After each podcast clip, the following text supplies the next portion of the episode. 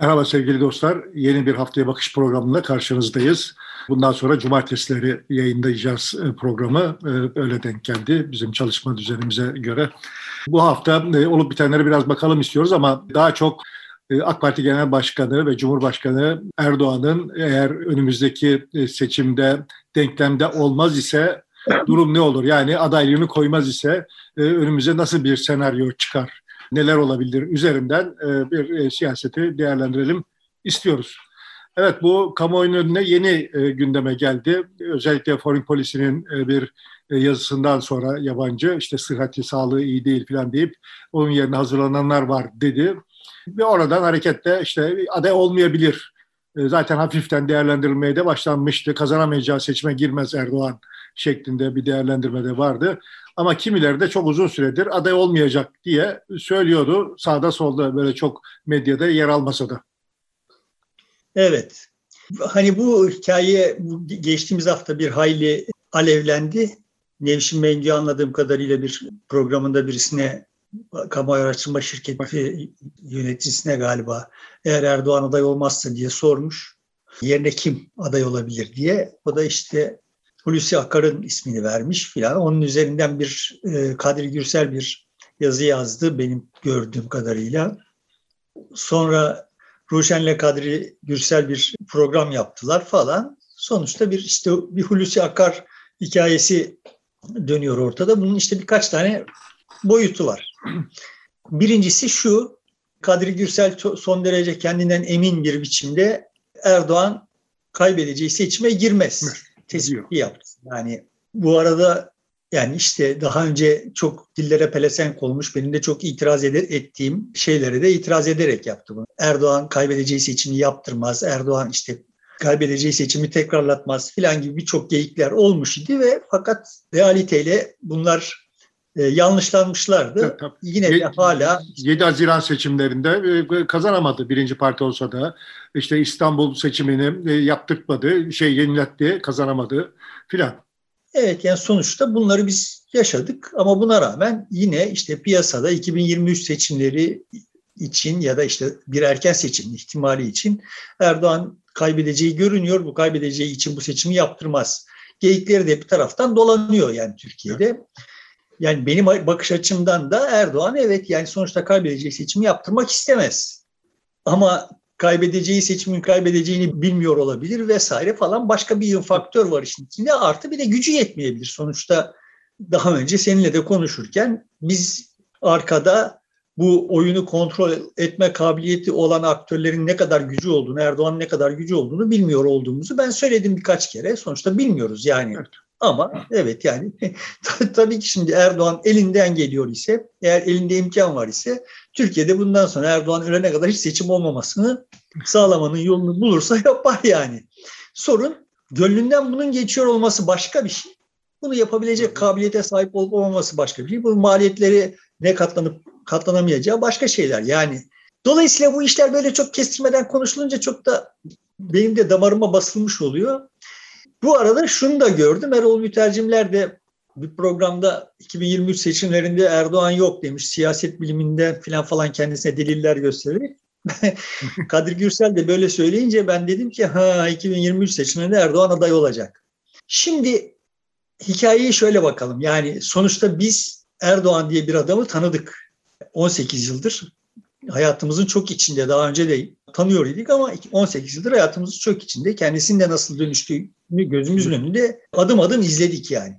Erdoğan'ın seçim 2023'te olursa daha önce olmazsa bir seçim olursa o seçimde aday olmayacağını, aday olma şartlarına haiz olduğu halde olmayacağını e, vehmedenler nasıl akıl yürütüyorlar? Erdoğan akıllı adam çok da anket yaptırıyor. Kaybedeceği seçimi kaybedeceğini de görüyor. Dolayısıyla işte bunca sene bu böyle bir hikayede yazmış. Yenilgiyi tatmak istemez.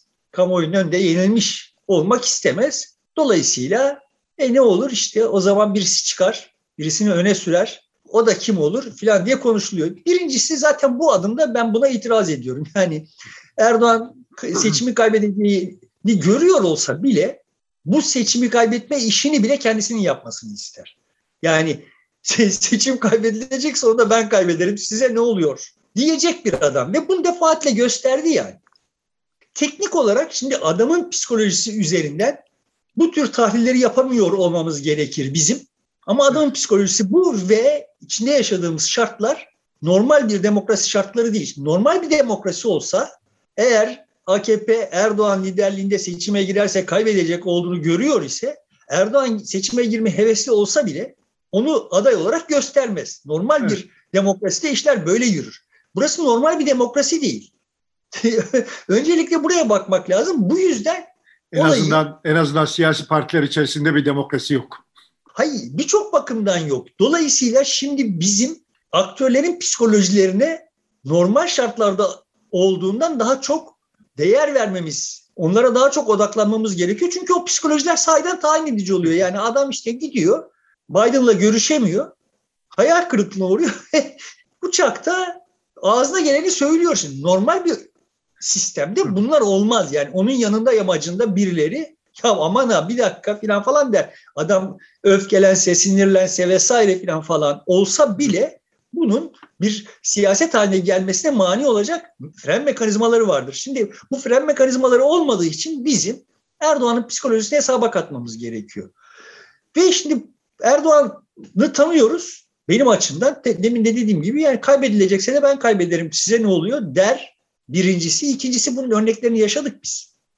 Biz şahit olmadık, olmadıysak da babalarımız şahit oldu ki evet İnönü diye bir vaka vardı Türkiye'de muhtemelen 1950'de seçimi kaybedeceğini de görüyor idi. Ama seçime girdi ve kaybetti. Kaybedeceğini görüyor idi. Ona göre de tedbir aldı aslında kaybetmemek için seçim sisteminde biraz oynamıştı.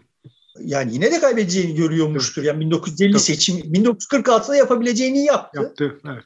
1950'de artık elinde çok fazla bir enstrüman da yoktu. Kaybedeceğini görüyordu. Şimdi şöyle bir lüksü olmadı yani. Ya ben koskoca işte milli mücadele kahramanıyım bunca senedir de şeyi getirdim partiyi ve ülkeyi işte bir İkinci Dünya Savaşı badiresinden de çıkardım. Adımı bir seçim kaybıyla lekelemek istemem. Ben kenara çekileyim de bu kaybı da başka birisi üstlensin demedi yani. Diyemedi.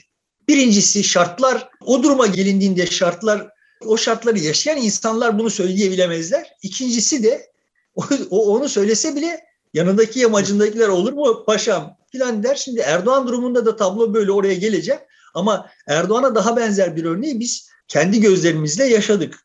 İçinde de bulunduk hatırlarsın yani. Sonuçta Özal diye bir vakada oldu. Evet. Özal ölmeden önce ya bu işler böyle olmuyor. Ben yeniden aşağıya ineceğim, bir parti kuracağım ve Türkiye'yi yeniden vaziyet edeceğim diyordu. Bütün göstergeler gösteriyordu ki dışarıdan bakan bizler görüyor idik ki bu iş olmaz. Bütün ölçümlerde bütün ölçümlerde gösteriyordu ki Özal'ın aşağıya inmesiyle eski popülaritesini yarısını bile tahkim etme imkanı yok idi. Ama yani Özal'a bunu inandırmak imkansızdı. Yani ben de Özal'a bu işin olmayacağını söyleyen insanlardandım. Etrafında bunu söyleyebilecek insanlar vardı. Ara, aradaki fark bu yani. Şimdi muhtemelen Erdoğan'a kimse bunları söyleyemiyordur. Ama o zamanlar Özal'a bunu söyleyenler de vardı. Yani tersini söyleyenler de çok. Yani sen gelirsen yeniden işte süpürürsün falan falan diyenler de vardı ama tersini söyleyebilenler de vardı. Buna rağmen Özal eğer ömrü vefa etseydi muhtemelen bu maceraya girecekti. Şimdi o şartlardaki bir adama sen kaybedeceksin desen de inanması çok zor yani. Bütün göstergeler kaybedeceğini gösterse de çok zor. Ama esas mesele şu yani inansa bile kaybedenin kendisi olmasını ister. Dolayısıyla benim açımdan hesap şunun üzerine yapılıyor ise yanlış yapılıyor.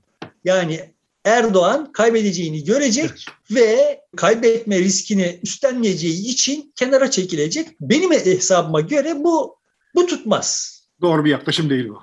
Kaldı ki diyelim ki Erdoğan şu veya bu şekilde kani oldu. Seçime girmemeye karar verdi. Yanında yamacında bütün kaderini Erdoğan'a bağlamış. Erdoğan'la birlikte çok büyük günahlara imza atmış. Suçlara ortak olmuş sayısız insan bu yenilgiyi Erdoğan'ın yaşamasını tercih eder çünkü şöyle bakalım yani diyelim ki Erdoğan sağ sağlıklı ve fakat seçime girmemeye karar verdi. Yerine de diyelim ki Hulusi Akar'ı ittirdiler. Arkasından ittirdiler. Seçim bitti Hulusi Akar da kaybetti. Şimdi böyle bir tabloda Erdoğan faturayı ödememiş olacak ve bütün oklar ama sonuçta Erdoğan'ın yanında olanlara, Erdoğan'la beraber Erdoğan'ın yanında olanlara çevrilecek. Halbuki öteki türlü Erdoğan faturayı ödemiş olacak ve birçok kişi şu lükse kavuşacak. Erdoğan başarılıyken, doğru işler yapıyor iken, başarılıydı, başarılıyken biz yanındaydık ama yanlış işler yapmaya başladı, başarısız oldu. O başarısız oldu da biz yanında yoktuk. Dolayısıyla bizde bir suç günah yok. İşte ise kendi kendilerine bunu söyleme lüksleri olacak. Kendi dar çevrelerinde böyle bir şey kendilerini temize çıkartma, temize çekme fırsatları olacak. Bu fırsatı e, sırf Erdoğan'ın seçim ilgisi yaşanmaması için heder etmeyecek çok sayıda insan vardır etrafında. Onlar Erdoğan'ın öyle keyfine göre ben aday olmuyorum demesine imkan vermezler, izin vermezler yani. Muhtemelen o, olaylar böyle yürümez yani siyaset. Kaldı ki zaten eğer Erdoğan seçimi kazanamayacaksa buna kani ise çevresi e, onun yerine aday gösterilen kişinin kazanması nasıl kesin gözüküyor? O da kazanamaz. Erdoğan'ın kazanamadığı zaten, yerde onun ekibinden bir başkasının kazanması herhalde beklenemez. Zaten herhalde anladığım kadarıyla kimse öyle bir şey beklemiyor. Evet. Seçim kaybedilecek de bu kaybetme işini Erdoğan ekibinden birisi gerçekleştirecek. Bu durumda Erdoğan demeye çalıştım. Bu durumda Erdoğan faturayı ödememiş olduğu için o faturaya ortak olması ihtimali olan sayısız insan vardır. Bunlar Erdoğan'ın böyle bir manevra yapmasına izin vermezler. İzin vermezler derken kastettiğim ne? Yani oyunu Erdoğan için böyle oynanmasını çok zorlaştırırlar. Buna rağmen ama işte sonuçta Kadir Gürsel'in tezinin çok şık tarafları var kendince. İşte ortada bir akar vakası var. Hulusi Akar vakası var ve görünüyor ki evet Hulusi Akar gerçekten ortada ince ayarlı bir oyun oynadı. Ama yani bu yeni bir şey değil. Yani evet. Akar sadece son dönemde bu oyunu oynamış değil. Daha Genelkurmay Başkanlığından gelerek uzun vadeli bir oyun kurmuş bir adam gibi görünüyor. Yani sonuçta bir memur olarak bütün siyasetçilerden daha siyasetçi olduğunu ispatlamış evet. görünüyor yani. Dolayısıyla bu da, şimdi e, evet. Bu, bu da yanlış bir şey de değil yani. Her e, siyasette meşgul olan kişinin bir hedefi olur. Onu gerçekleştirmek için de meşru sınırlarda mücadele eder. Bu hakkıdır yani. Hakkıdır. Bu, burada bir ayırıcı özelliği şu. Bunu doğru oynamış birisi. Evet. Yani do, yani doğru derken ince ayarlı hamleler yapmış. Bunun doğruluğu kendisi açısından doğru oynamış. Yani mesela Kılıçdaroğlu'nun böyle bir kariyeri olmadı veya Akşener'in böyle bir kariyeri olmadı yani uzun vadeli böyle taşlar teker teker ve doğru döşenmiş. Yani sonuçta şu anda herkes için bir yığın belirsizlik barındırıyor olan ama herkes için de bir dakika denecek bir oyuncu durumunda akar. To- toplumun farklı kesimleriyle farklı ilişkileri kurmuş. Bu kimsenin kuyruğu birbirine değmeyecek şekilde oyunu buraya kadar getirmiş bir adam. Böyle bir profil ve bu başarılı bir oyun yani. O zaman şöyle bir soru çıkıyor ortaya. Peki yani Akar bunca sene dantel gibi, nakış gibi işlediği bu kariyeri kaybedilecek bir seçimde niye harcasın? İşte orada diyor ki Kadri Gürsel yani harcar çünkü işte bu Türkiye'yi sancılı bir dönemden atlatmak için bir atlatma görevidir ve bunu üstlenirse e, Akar bir sonrasında şansı olur. Akar'ın öyle bir sonrası na yönelik şanslarını kovalayabilecek kadar yaşı genç değil. Dolayısıyla bana çok şey gelmiyor yani evet. şık gelmiyor. Şimdi burada başka bir düğüm noktasına geliyoruz. Erdoğan netice itibariyle müessese ile yani 2013'ten itibaren müessese ile ittifak yapmış ve bu ittifaktaki rolü çok belli. Toplumda rıza üretme işi ona düşüyor. Yani oy getirme işi ona düşüyor. Oy getiremeyecek olan Erdoğan'la bu oyunu oynamak istemeyecektir müessese teknik olarak. Yani işi bu adamın ve onu evet. yapamıyor. Niye onunla ortak olasınız? Ona niye bir pay sağlayasın? Böyle bakınca bizi başka bir sıkıntılı sorular silsilesi evet. bekliyor. Bu konuda Etiyen Mahçupyan geçtiğimiz e, hafta çok hoş bir yazı yazdı. Yani ilk yarısı çok bence çok özetle tablo, tabloyu net biçimde ortaya koyuyor idi. İkinci yarısı lüzumsuz bir polemik de Orada dediği hikaye şu yani özetle doğru özetlemiş olduğumu ümit ediyorum. Özetle diyor ki yani bu önce bir seçimi kazanalım sonrasını sonra düşünürüz yaklaşımı yani böyle sıralı sekili yaklaşım yanlıştır. Çünkü bu seçimi kazanacak olanları devlet derhal en kısa süre içinde kendi kanatları altına alır. Dolayısıyla hiçbir şey değişmemiş olur. Benim açımdan da evet tablo böyle. Bu işler böyle sıralı sekili olmaz. Bir şey olacaksa bu seçimde olacak ve bu seçimi alacak olan öznenin ne yapacak olduğunun önceden ve net olarak zapt edilmiş olması gerekiyor. Bunu yapamıyoruz. Yani bunu bizim yapmamız gerekiyor. Yoksa yani mevcut aktörlerin hiçbirisi zaten bize böyle çok köklü taahhütlerde bulunmayı istemezler. İstemiyorlar zaten görünüyor. Şunu kastetmiyorum yani CHP ve İyi Parti ve HDP bir çıksınlar ya da diğer küçük aktörler çıksınlar bize şu tarihte şunu yapacağız, bu tarihte bunu yapacağız filan falan diye bir programı netleştirip sunsunlar demiyorum. Çünkü bu program netleştirilemez. Zaten böyle bir talebim yok yani. Ama bize onların Türkiye tasavvurunun ne olduğunu net bir biçimde söylesinler. Nasıl bir Türkiye tasavvur ediyorlar? Yani Erdoğan'ın olmadığı bir Türkiye dışında, Erdoğan'ın Cumhurbaşkanı olmadığı bir Türkiye dışında nasıl bir Türkiye tasavvur ediyorlar? Bunu bilmiyoruz yani. Kürt meselesinde ne filan falanları geçtim yani. Teker teker problem odaklı olarak. Şimdi atıyorum e, Batı aksında kalma konusunda bir kararlılıkları var mı?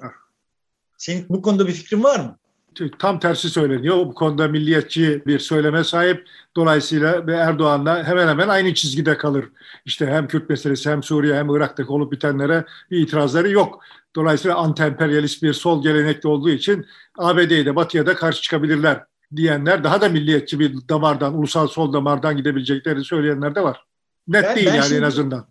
Ben şimdi bu milliyetçilik, ulusalcılık, sol vesaire gibi kavramların çok da açıklayıcı olmadığını söyleyip duruyorum biliyorsun. Evet. Yani ben öyle milliyetçi olurum ki, yani milliyetçiliği öyle tarif ederim ki bu benim Batı kampında yer almam gerektirir. Çünkü işte Moskov gavuru zaten benim milletime filan diye başlarım ve Rusya'nın karşısı benim milliyetçiliğim yıllarca da böyle oldu değil mi yani? Tabii tabii. Ve bunun haklı bir tarihi de var yani.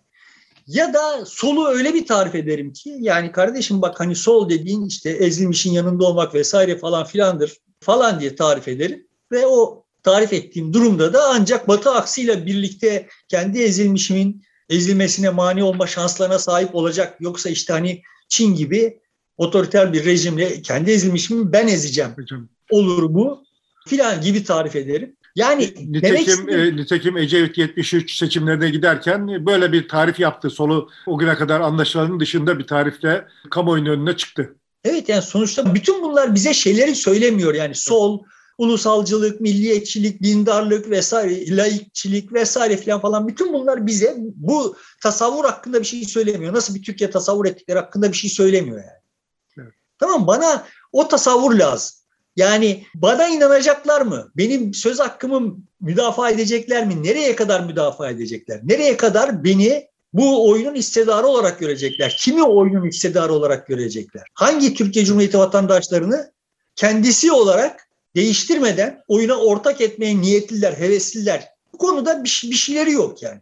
Görünen o ki temelde aslında birbirlerinden farkları yok. Kendilerinden olmayan herkese Türkiye'yi zindan edecekler. Öyle gözüküyor. Yani bu tasavvurun dışında bir tasavvurları kendileriyle kendilerinden olmayanlarla ittifakları, işbirlikleri vesaire filan falan konusundaki tutumları gösteriyor ki bu ancak katlanılacak bir şey onlar için. Mecburiyetten katlanılan bir şey. Ve niçin katlanıyoruz, niçin mecburlar? Çünkü Erdoğan'dan kurtulacak. Sonuçta bütün program Erdoğan'dan kurtulmak. Çok geniş açılı problemleri var Türkiye'nin. Bu geniş açıların tamamı iptal edilmiş. Sadece Erdoğan'a bağlanmış olay. O zaman şimdi böyle baktığımız zaman ben müessese olsam Erdoğan'ı kurban vererek bütün bu oyunu boşa düşürürüm. Yani sen şimdi bütün bütün hesabını Erdoğan'dan kurtulmak üzerine yapmış bir muhalefetsin ve müessese Erdoğan'ı kenara aldığı zaman Erdoğan kendisi seçimi kaybedecek diye kenara çekilmiyor yani. Tabii.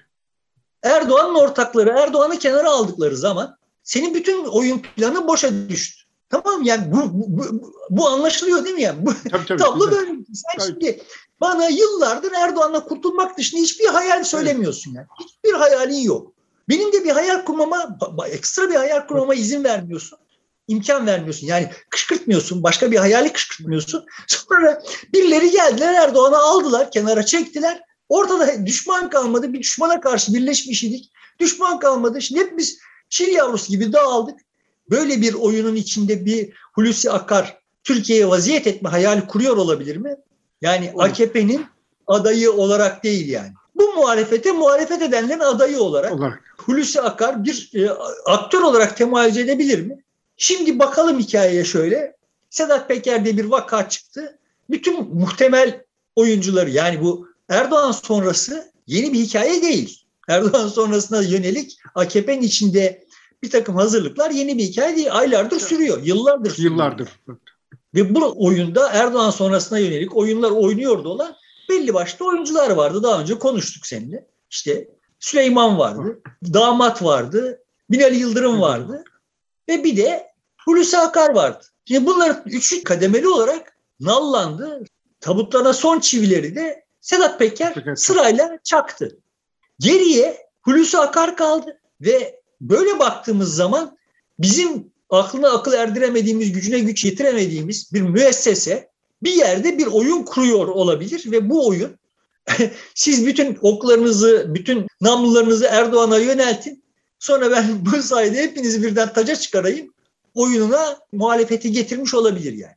Çok mümkün. O zaman da o zaman da Akar'la birlikte bir oyun yani Akar'ın üzerine inşa edilmiş bir oyun düşünülebilir bir şey. Burada soru işareti o zaman şuraya geliyor. Erdoğan'ı sen bu sana çok fazla yüklenildi. Şimdi seni kenara alacağız ki bu boşa düşecek diye ikna edecek bir aktör var mı müessesede? Yoksa başka türlü bir ortadan kaldıracaklar Erdoğan'ı? Bunu bilmiyoruz yani. O yüzden ben geçen hafta dedim ki yani ben Erdoğan'ın yerine olsam çok korkarım. Evet. Ben olsam çok korkarım. Şimdi özellikle bu Hulusi Akar lafları ortaya çıktıktan sonra çok çok korkarım yani. Yani kendileriyle ittifak yapmış olduğum ve işte onlara oy taşıyor olduğum için benim kaprislerime katlanıyor olan müessese başka bir yerde başka bir oyun kurmuş olabilir. Şimdi bunun hikayeyi genişletelim şimdi. Bir 15 Temmuz yaşadık. Bu 15 Temmuz'a dair çok can yakıcı, can acıtıcı soru işaretleri var ve bu soru işaretleri dönüyor, dolaşıyor. 15 Temmuz günü gecesi ve 16 Temmuz'da Hulusi Akar ve Fidan'ın ne yaptıkları, neyi neden yaptıkları üzerine düğüm oluyor öyle değil mi? Evet, Yani şimdi- hala netleşmiş değil. Yani şimdi biz bize gözü, gözümüzün içine baka baka dönemin Cumhurbaşkanı ve Başbakanı Genelkurmay'ın ve MİT'in kendilerini bilgilendirmediklerini söylediler. Yani eniştelerinden falan haber aldıklarını söylediler öyle değil mi? Evet. Yani ya sahiden haber almadılar. Yani ya sahiden MİT müsteşarı ve Genelkurmay Başkanı Başbakanın telefonlarına çıkmadı, Cumhurbaşkanını bilgilendirmedi. Ya sahiden böyle oldu ve bize bunu söylediler. Eğer e, öyleyse niye bu insanları görevden almadılar? Bir soru işareti Evet. burada düğüm oluyor. Eğer öyle değilse bize niye yalan söylediler? Yani aslında eğer yeterli enformasyon aktıysa Başbakan'a ve Cumhurbaşkanı'na bizim gözümüzün içe baka baka bunu hem de defaatle niye söylediler? Niye MİT müsteşarını ve Bazı, e, bazı şeyler öyle bilmemizi iste, istiyor olabilirler. Onun için tekrarlanıyor da olabilir böyle bir şey.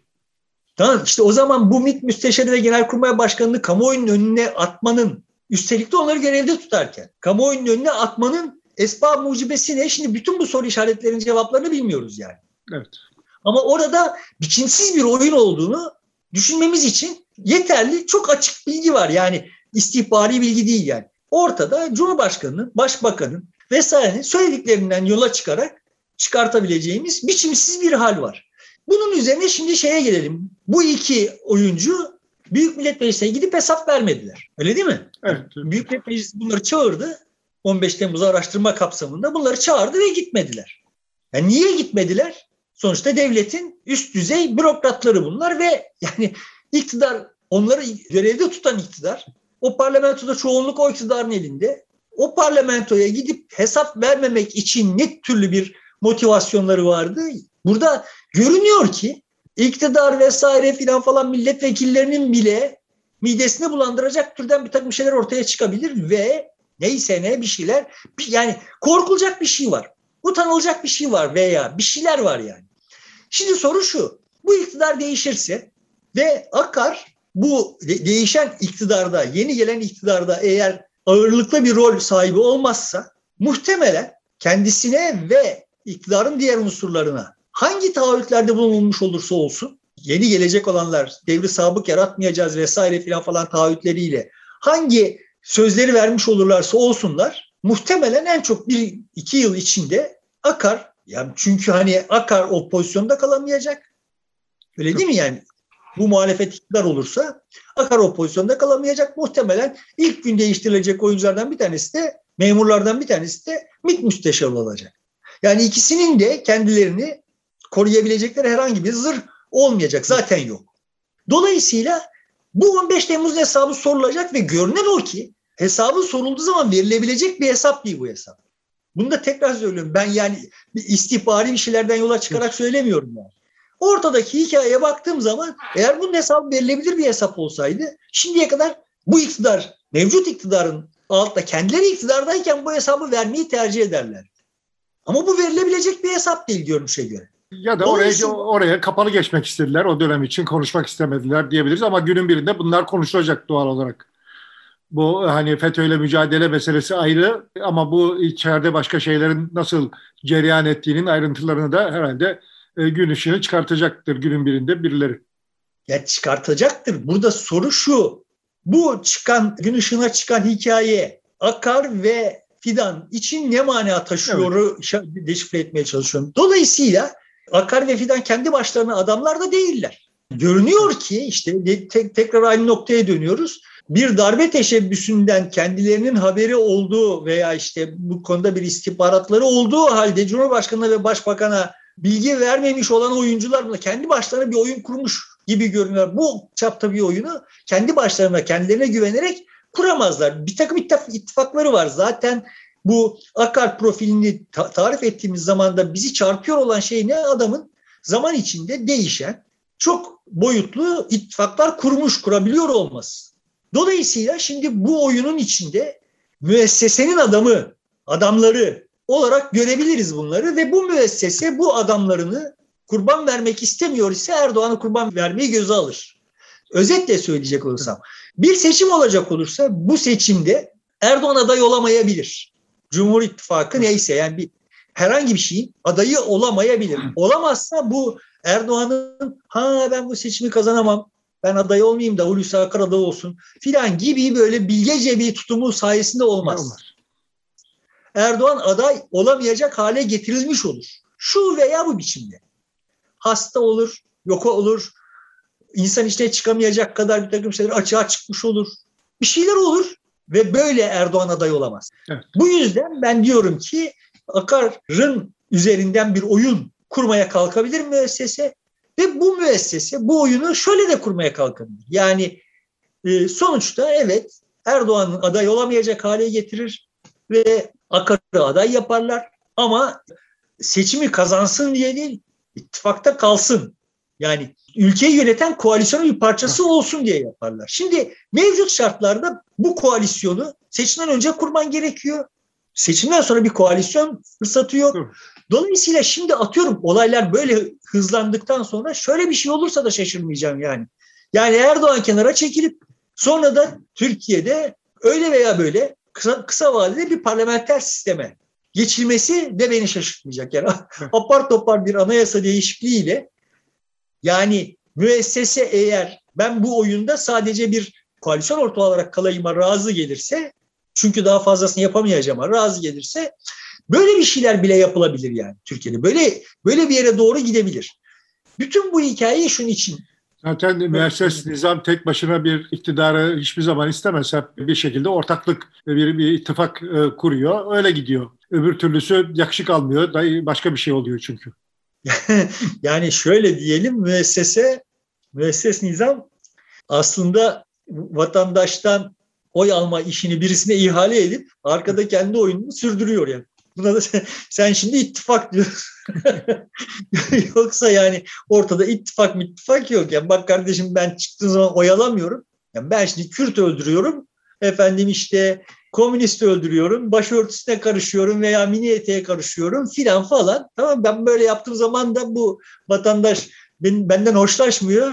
Şimdi gel sen vatandaşın, hoşlan, vatandaşın hoşlandığı adam olarak burada sana bir iktidar gibi bir şey lütfedeyim ben. Ha, sen orada kendi oyununu oyna, kendi müteahhitlerine ihaleleri ver falan ama hani burada ben asıl iktidar benim diyor yani. Sen buna şimdi ittifak diyorsun. Bu ittifak ittifak değil. Bu birilerini kullanma yani. Burada da şunu bilemem yani. Sonuçta Hulusi Akar böyle bir oyunun bir parçası olduğu zaman o müessesenin adamı mıdır yoksa müessesenin kullandığı adamdır onu bilemem. Adam mı olacaktır? Bunu bilemem yani. Orada bir müessesenin derdinin ne olduğunu da anlıyor değilim zaten. Yani şimdi diyelim ki kendisine oy getiriyor, işte bir siyasi alan sağlıyor vesaire filan falan diye Erdoğan'la iş tutuyorsun. Tamam. Ya adam bir laf ediyor işte ya da bir adamı görevden alıyor. Senin dolar kurun yüzde on düşüyor. Yani dolar kurunun yüzde on düşmesi şu manaya geliyor. Milyarlarca zarara uğruyorsun. Sadece enerji faturasından. Yani diğer her şeyi bir tarafa bıraksak. Ya şimdi memleketin parasının pul olması, e, her şeyin çarçur olması, milyarlarca dolarının işte S-400'ler falan falan gibi maceralara gitmesini umursamayan müessese neyi umursuyor? Umursadığını niye umursuyor? Bunları da anlıyor değilim yani hani orada böyle kendisine acayip işler vehmediliyor olan birileri var varlar yani görünüyor da oldukları da görünüyor yani. Onların derdi ne? Bütün dertleri güçleri Türkiye'yi bir uyuşturucu trafik merkezi haline getirip buradan kendi ceplerini doldurmak mı? Çünkü görünüyor ki yani Kürt koridorunu enledik falan falan gibi hikayeler de hikaye yani. Öyle bir dertleri de yok çünkü yani. Ama bir tuhaf ve aşırı güçlü bir te- teşkilat. Yani aşırı güçlü mü bilmiyorum da güçlü bir teşkilat var orada. Yani o teşkilat şimdi mahcuplana döneyim. O teşkilat eğer bu muhalefeti biz seçimden önce kardeşim bak Türkiye'nin derdi Erdoğan'dan ibaret değil. Yani tamam Türkiye'deki şu anda bütün dertler bir içinde Erdoğan'la ilişkilendirilebilir ama Türkiye'nin derdi Erdoğan'dan ibaret değil. Yani Türkiye'de herkes herkesi kanını içecek hale gelmiş durumda ve biz bu insanları bir arada yaşatmak, kültürünü yerleştirmemiz gerekiyor. Yani yetmez ama evet dedi diye insanları gırtlaklayacak bir yığın manyak var ortada. Hala böyle hortlatıp hortlatıp vay işte orada Orhan Pamuk şunu demişti. La sizin dünyada yapıp ettikleriniz yani bir, bir hesap verilmek zorunda kalsın kalınsa hangi yaptığınızın hesabını verebilirsiniz de ayrıca da lan yani sonuçta insanlar bin tane farklı insan bin tane farklı sebeple yetmez ama evet dedi lan. Yani neyin esli şeyini yapıyorsunuz yani? Ha tamam o yetmez ama evetçiler şuna katılıyorum. Zamanında hayır diyen demeye kalkanları ra benzeri bir şeyi uyguladılar. Bir kısmı diyelim. Ama ulan bu bunun sen zamanda bana şunu yapmıştın ben şimdi sana şunu yapacağımlarla böyle gideceksek biz bu toplumda doğru dürüst bir işi inşa edemeyeceğiz. Şimdi dolayısıyla önce önce bütün bunlardan kendimizi kurtarabileceğimiz bir ruh durumunun inşa edilmesi gerekiyor. Bu program müessesenin işine gelmiyor. Benim de yıllardır teşhis ettiğim hal bu. Müessese bizim birbirimizle oturup müzakere etmemizden dehşetli korkuyor. Yani komünistin milliyetçiyle, dindarın laikle. Çünkü bu, biz bunlar bir araya gelip konuştukları zaman aşı karşıtı, aşı olmak isteyenler, aşı yandaşlarıyla bir araya gelip oturup konuşursa müessesenin çarkları duruyor yani. Dolayısıyla bu müessesenin böyle Türkiye'ye yönelik bir takım ulvi hikayeleri, hedefleri oldu falan falan çok uzun süredir inanmıyorum yani. Bizim bundan kurtulmamız gerekiyor. Bundan kurtulamazsak, bu seçimde kurtulamazsak biz bir sonraki seçime kadar bir başka Erdoğan hikayesi okuyacağız. Yani dolayısıyla bize ağızlarını doldura doldura söylemeleri gerekiyor ki kardeşim bu topraklarda yaşayan herkes bu toprakların hissedarıdır. Benim düşündüğüm gibi düşünmesi, benim hissettiğim gibi hissetmesi gerekmiyor yani. Aşı karşıtlarıyla da göçmen karşıtlarıyla da ama yani aynı zamanda işte şehirlilerle de oturacağız. Herkes gücü oranında bu işleri müzakere edecek. Böyle bir Türkiye hayal ediyoruz diye baştan bir söz almamız gerekiyor. Biz görünüyor ki kendi aramızda bir araya geldiğimiz zaman birbirimizin gırtlağını sıkmıyoruz. Değil mi yani? Sonuçta 3-5 bin kişi sosyal medyada yargı, yaygara yapıyor. Hadi 30 40 bin kişi olsun. Bir, bir, bir o kadar da sosyal medya dışında işte silahlı milahlı külahlı bir takım zevzekler var. Ama onun dışında biz onun dışında normal toplum kendi birbirleriyle görüşüyor, konuşuyor, farklılıklarını koruyor ve saygı duyuyor. Evet. Bizim bu müesseseden kurtulacağımız ve yani bizi birbirimize kırdıracak bu müesseseden kurtulacağımızı vaat etmeleri gerekiyor. Etmezler. Yani bunu böyle bir hayali kuruyor olmak da yanlış. Etmezler böyle bir şeyi, vaat etmezler. Neden? Çünkü aslında zaten onlar da o müessesenin parçalarından. Yani kendi kariyerlerini yeri geldiğinde o gelinleri yükseltecek mekanizmalara bağlamış durumdalar.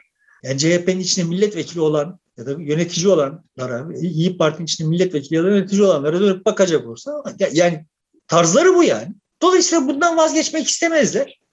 Bizim elimizde bir takım bunların üzerine baskı kuracak mekanizmalar olması gerekiyor. Ben de hani birkaç aydır buna kafa yoruyorum ve hiçbir şey akıl edemiyorum Yok. yani. Yani şu anda zaten Türkiye'de vatandaşın elinde bir e, güç kaldı mı ki sivil toplum örgütlenmesi diye eskiden çok öne çıkartılmış olan bir tabloda yok gibi duruyor. Yok yani elimizde güç yok da ama bunlar zaten var olup da kullanılmazlar. Bunlar icat edilirler. İcat etmemiz gerekiyor. Yani sonuçta öyle veya böyle bizim babalarımızdan, dedelerimizden daha güçlü durumdayız. Diplomalarımız var. WhatsApp gruplarımız var.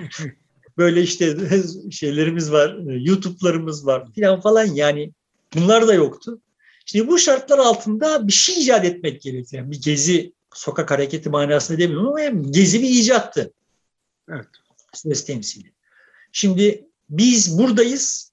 Bu oyunda sadece Erdoğan'ı hedef göstermeniz bizi kesmez. Ama hani bak tamam ittifak dağılır kaygınız var ise yani bir program üzerine mutabık kalınırsa netleştirmeye çalışırken ittifak dağılır kaygınız var ise biz böyle bir program falan falan da talep etmiyoruz. Ama bu oyun bittiği zaman yeni seçimden sonra sizin bu kirli öznelerle onların işlerini tekrarlayarak işbirliği yapmayacağınızın garantisini istiyoruz. O garantiyi de şöyle al- alırsak ancak tatmin olacağız gibi bir şeylere ihtiyacımız olduğunu düşünüyorum. Bir pres yapılması Hı. gerekiyor diye düşünüyorum. Evet. Yani. Bunun üzerinde şey olmak lazım. Gerçi e, Demokrasi İttifakı altında altı, altı parti işte bir buçuk iki sayfalık bir e, deklarasyon e, yayınlayacaklar.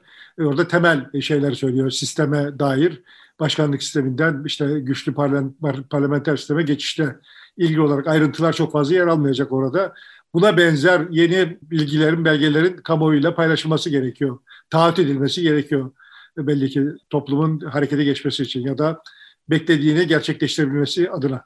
Yani şimdi CHP'nin böyle seçimden sonrasına yönelik bir takım program taslakları falan falan sızdı. İşte falanca kanun kaldırılacak, işte İstanbul Sözleşmesi getirilecek, çarçur falan filan gibi. Bu teferruatta bir şeyden söz etmiyorum. Yani. Evet. Ama böyle çok genel geçer yani güçlendirilmiş parlamenter sistem nedir kardeşim güçlendirilmiş? Bunun kastı ne yani? Ne? Beni ilgilendiriyor olan tarafı orası yani. Sonuçta sen aslında bir başkanlık sistemi kurarsın. İşte parlamenter, parlamenter falan falan da olmaz ama o başkanlık sistemi benim sıradan insan olarak kendim olarak var olmamı ve denetim imkanımı sağlar. Ben de onu, ben onu istiyorum yani. Benim talebim sonuçta bu memleketin insanları şunun başı örtülü bunun mini etekli şu işte Türk bu Kürt bu Ermeni filan falan diye başında ağrımayacağı herkesin herkesle kendi içinde hesaplaşabildiği ama kimsenin hesaplaşırken rakibini dövmek için devleti yardıma çağıramayacağı. Böyle çok aman çiçekli böcekli filan falan bir toplum filan hayal etmiyorum. Zaten öyle bir toplum olmaz. Olmasın da ayrıca yani.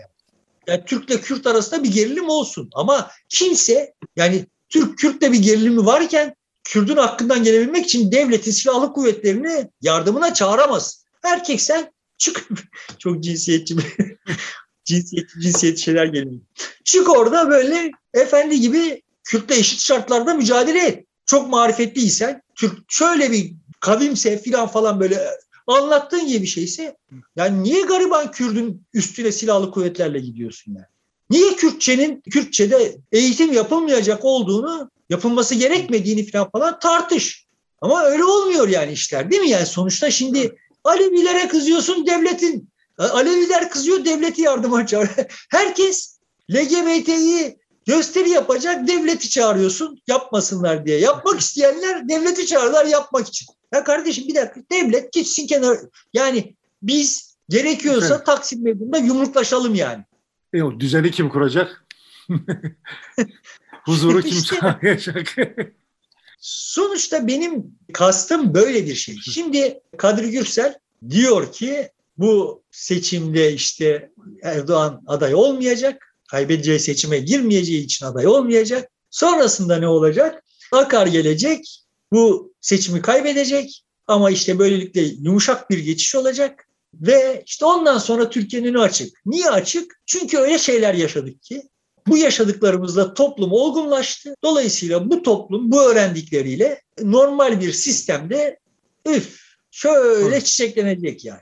Şimdi teorik olarak çok katılıyorum. Çok yüreğimi de ısıttı. Yani benim görmediğim bir yerlerde inşallah öyle şeyler vardır. Kadir Gürsel görmüştür diye ümitlendim. Gerçi diğer gördüklerine bakınca, gördüğünü zannettiklerine bakınca çok da ümitlenemiyorum ama şimdi ama evet yani biz çok şey yaşadık ve bu çok şey yaşamış olmanın getirdiği bir olgunlaşma olması gerekir. Teorik olarak bu birikim toplumda evet bir karşılığı vardır. Nitekim işte karşılığında demin de konuştuğumuz gibi yani normal şartlarda toplumun bireyleri birbirleriyle yüz yüze geldiklerinde yani LGBTİ olan bir fert eşcinselliğe karşı olan birisiyle karşı karşıya geldiğinde birbirlerinin gırtlaklarına basmıyorlar. Aslında teknik olarak dillerinde bile bunun şeyi yok yani. Birbirleri görmedikleri yerlerde bu kıyametler kopuyor. Birbirlerinin ne temas etmedikleri yerlerde bu kıyametler kopuyor ve benim açımdan esas sıkıntı hep devleti kullanabilecek olduklarını düşündükleri yerlerde bu kıyamet kopuyor yani. Bu anlamda devlet aradan çıkarsa evet bu olgunlaşmış toplum, buradan öğrenmiş olan toplum kendi yolunu aç açabilir. Kendisine çok yaşanacak bir yol açabilir. Topluma bu anlamda güveniyorum. Sorun bu bilinç düzeyine toplumun gelmiş olmadığını düşünüyorum. Yani toplumun şuraya gelmediğini düşünüyorum. Yani bizim başımızı belaya sokan bu başımız her sıkıştığında devleti yardıma çağırmamız. Yani diğer toplumsal kesimlerle normal şartlarla müzakere etme yerine gel devlet bu hakemliğini yap. benim hakemliğini yap derken de tabii ben haklı olduğuma göre benim lehime penaltıyı ver. Yani şimdi bunun toplumda yaygın olmadığını düşünüyorum. Aslında bunun yaygınlaşması Yani toplum gerekiyor. kesimleri devletten bir adaletli yönetim yerine kendisinin yanında yer alarak rakibini alt etmesinde yardımcı olmasını bekliyor, talep ediyor. Bunun değişmesi lazım diyorsun. Çünkü herkes zaten kendisinin haklı olduğundan emin. Değil, evet. Adalet, adaletli olmak demek o demek yani şimdi. Haklı olanın yanında olması değil mi devlet? Adalet, kendisi ben haklıysam, yani burada bana çelme taktılar yani görünüyor işte penaltı, ben haklıyım. Yani öteki de diyor ki ya ben dokunmadım, ben haklıyım. Dolayısıyla şimdi ikisi de hakemden şunu bekliyor. Adil bir hakem. Ben bekliyorum ki penaltı verecek. Sen bekliyorsun ki penaltı vermeyecek. Evet. Ya ben de diyorum ki devletin adil olması vesaire falan hakem olmasın kardeşim bak. Yani devlet hani bu 80'lerin tartışmasına dönmek için öyle teknik bir devlet, devlet falan falan gibi bir takım dertler. Çünkü teknik olduğu zaman bile başa bela yani devlet de çok teknik hesaplar yaptığı zaman da başımızı çok fena halde derde soktu. Benim derdim şu, sonuçta öncelikle şunu öğrenmemiz gerekiyor ki biz birbirimizden farklıyız. Biz homojenleşsek, kazara hepimiz eşcinsel olsak bir biçimde kısa bir süre içinde aramızdan eşcinsel olmayanlar çıkacak. Çünkü toplum böyle bir şey. Toplum durmadan çeşitlilik üretir. Çeşitlilikten ürkmeyen, bu çeşitliliğin içinde bir çeşit olduğunu kabul eden insanlar olmamız gerekiyor. Bunu böyle bir şey yok Türkiye'de. Böyle bir olgunlaşma yok. E, galiba bu, evet e, bu tablodan epey uzaktayız. E, onu görüyoruz. İşte siyasetin bana şimdi siyasetin bana bak kardeşim biz gördünüz işte CHP, İyi Parti, HDP mecbur bir hedef doğrultusunda yan yana gelmek zorundayız. Ve evet yani biz sonuçta birbirimizden çok da hoşlaşmıyoruz da ve fakat üzerimizde bir üst otorite tayin etmeden bunu eşit şartlarda müzakereyle çözmek zorundayız. Size de bundan sonra ancak böyle davranma imkanı veriyoruz. Zu bize siyasetin taahhüt etmesi evet, gerekiyor. Yani seçimden sonra tamam şimdi bu kendi aramızdaki farklılıkların hesabını göreceğiz. Hangimiz haklıysak, hangimiz güçlüysek ötekini sindirecek. Böyle bir Türkiye olmaması gerekiyor. Evet. Bunu Diyelim. şimdi evet. önce siyasetin anladığını görmemiz gerekiyor ki biz de ha ya bir dakika bak karşıdakini sindirmek gibi bir derdimiz olmaması gerekiyor. Zaten böyle bir oyuna düştüğümüz zaman biz elimizi doğrultamayacağızı görmemiz gerekiyor. Hazmetmemiz gerekiyor yani farklılıkları. Diyelim burada bitirelim. Bitirelim bakalım ne kadar Peki. ne kadar oyun oynadı onu tahmin Bakacağız. edemiyorum. Evet. O zaman haftaya görüşmek üzere diyelim veda edelim. Tekrar söyleyelim. Cumartesileri artık bundan sonra. Evet, bundan sonra cumartesileri haftaya bakış olacak. Ee, çarşambada şimdilik modelleşmeye devam ediyoruz. Görüşmek üzere sevgili dostlar. Şimdilik hoşçakalın.